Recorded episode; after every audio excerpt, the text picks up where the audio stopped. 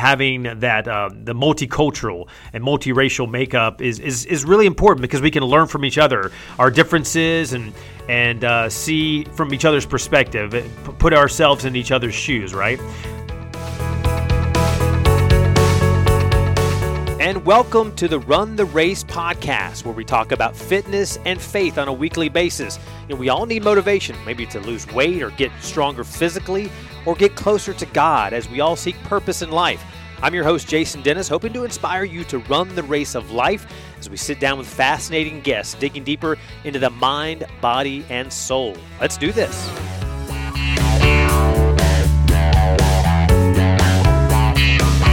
Well, happy Friday or happy weekend to you whenever you are listening to this uh, episode 114 of the Run the Race podcast. And uh, our last one uh, from just a few days ago, uh, we had a uh, former baseball star. He was almost in the major leagues. Scouts were looking at him, but he ended up going down the path of a drug addiction and drug dealing and being a gang member and uh, ending up in jail for almost a decade, but gave his life to Jesus and really turned his life around got out of jail, uh, you know, reunited with his high school sweetheart, owned some successful successful businesses, and uh, now is going into full time ministry. So really, his life has been truly transformed by the restoration of God.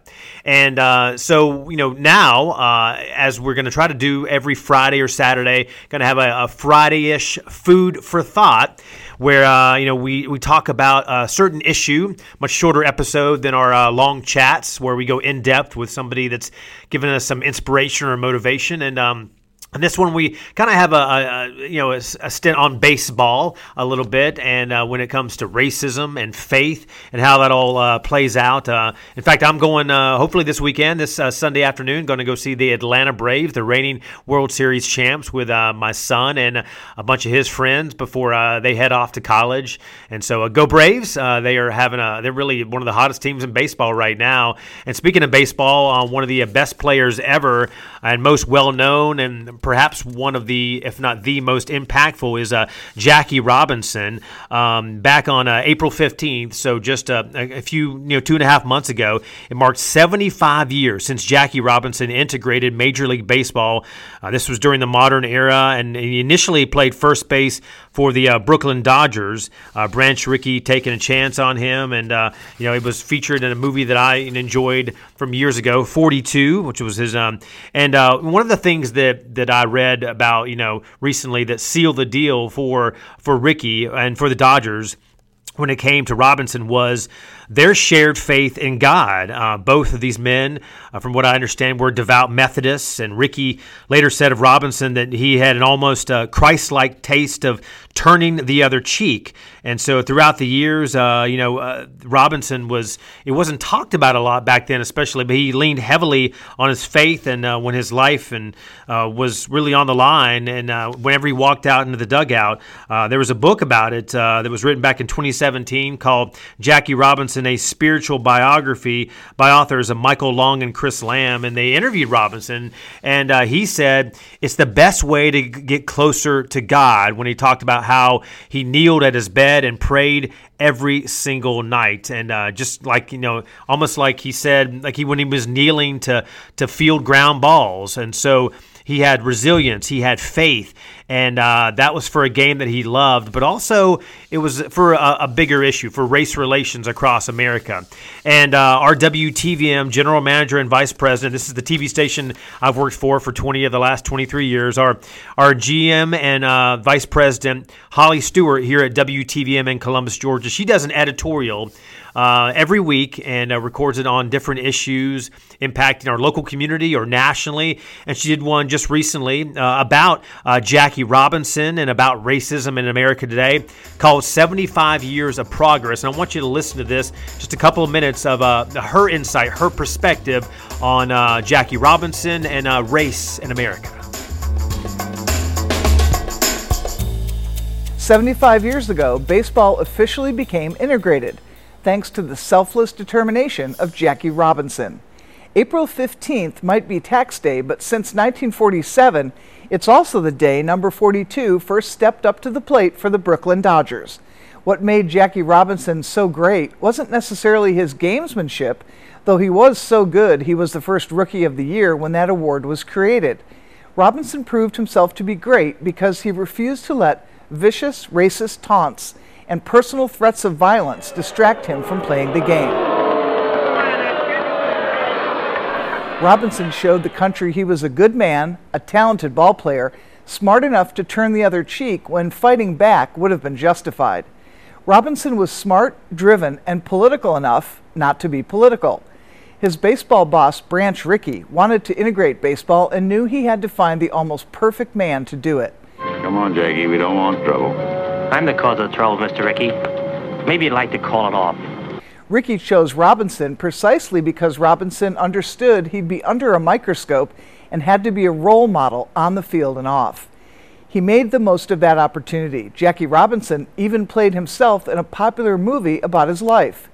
After his retirement from baseball, Robinson became a successful businessman and a vocal civil rights leader, finally able to speak his mind and fight directly against racism. Yes, racism still exists, but 75 years ago, Jackie Robinson proved he had the character to confront it head on and win. It was one of many first steps that added momentum and created real progress in the fight for civil rights, progress that deserves to be remembered, just like Jackie Robinson. She does a great job with those. She writes the editorials herself, and you can watch them uh, throughout our newscasts on uh, on WTVM, but also on our website WTVM.com and under the editorials section there. And so uh, she doesn't shy away from controversial issues, and so uh, uh, definitely important to honor Jackie Robinson and what he stood for, and uh, you know maybe how far we've come in the last 75 years. Still got a long way to go, of course.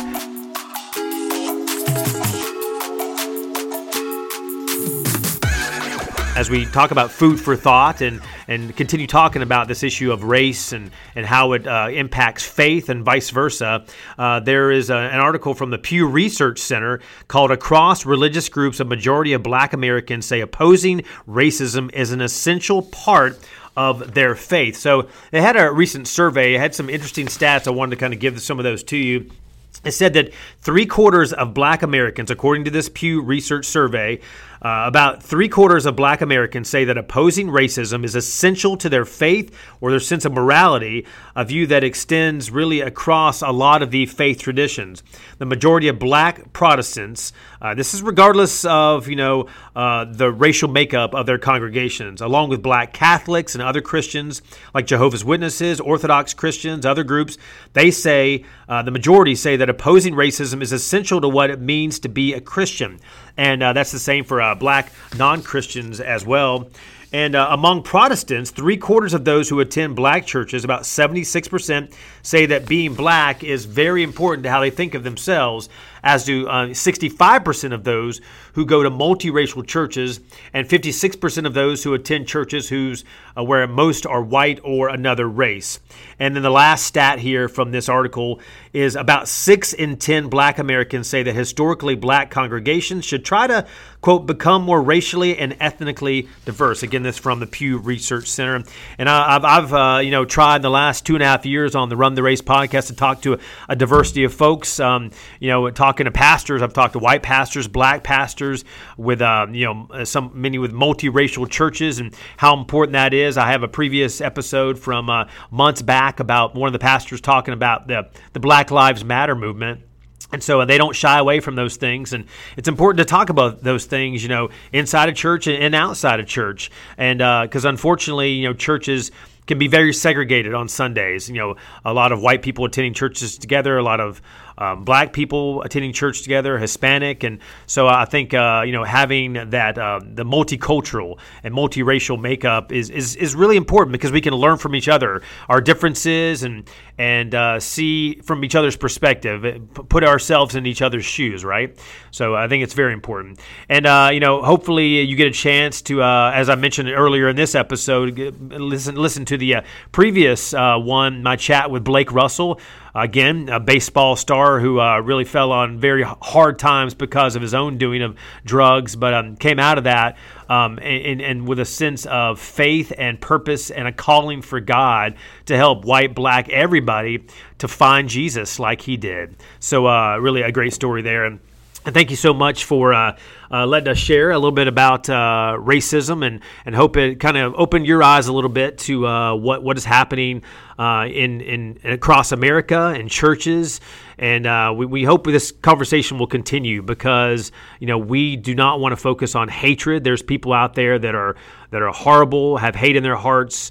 Uh, for the opposite race, and and uh, you know we we unfortunately we see that uh, in the headlines and in the news, uh, but we also report on the good stuff as well. We want to see how people are uh, bridging those gaps and not just uh, dr- driving those wedges. And so we want to focus, you know, as much as we can on people that are doing the right things and um, and and bringing solutions to bear when it comes to uh, you know solving our racial issues that continue uh, to happen across the U.S. and across the world. So until next time, uh, we'll catch up with you later in July. Going to have some uh, a great guest coming up soon, talking about fitness and uh, faith as well. And and I think my next guest is a, a young man uh, in the military who uh, just ran more than 100 miles in 24 hours. And he, you know, through uh, getting sick and vomiting and injuries, he kept soldiering on literally uh, through 105 miles. Uh, really an amazing story, but he uh, really, you know, his march is about faith in Jesus more than anything else, more than the, the physical aspect of it. So we'll we'll talk to him and uh, hear some uh, inspiring uh, advice from him as well. So hope you guys have a blessed rest of your week.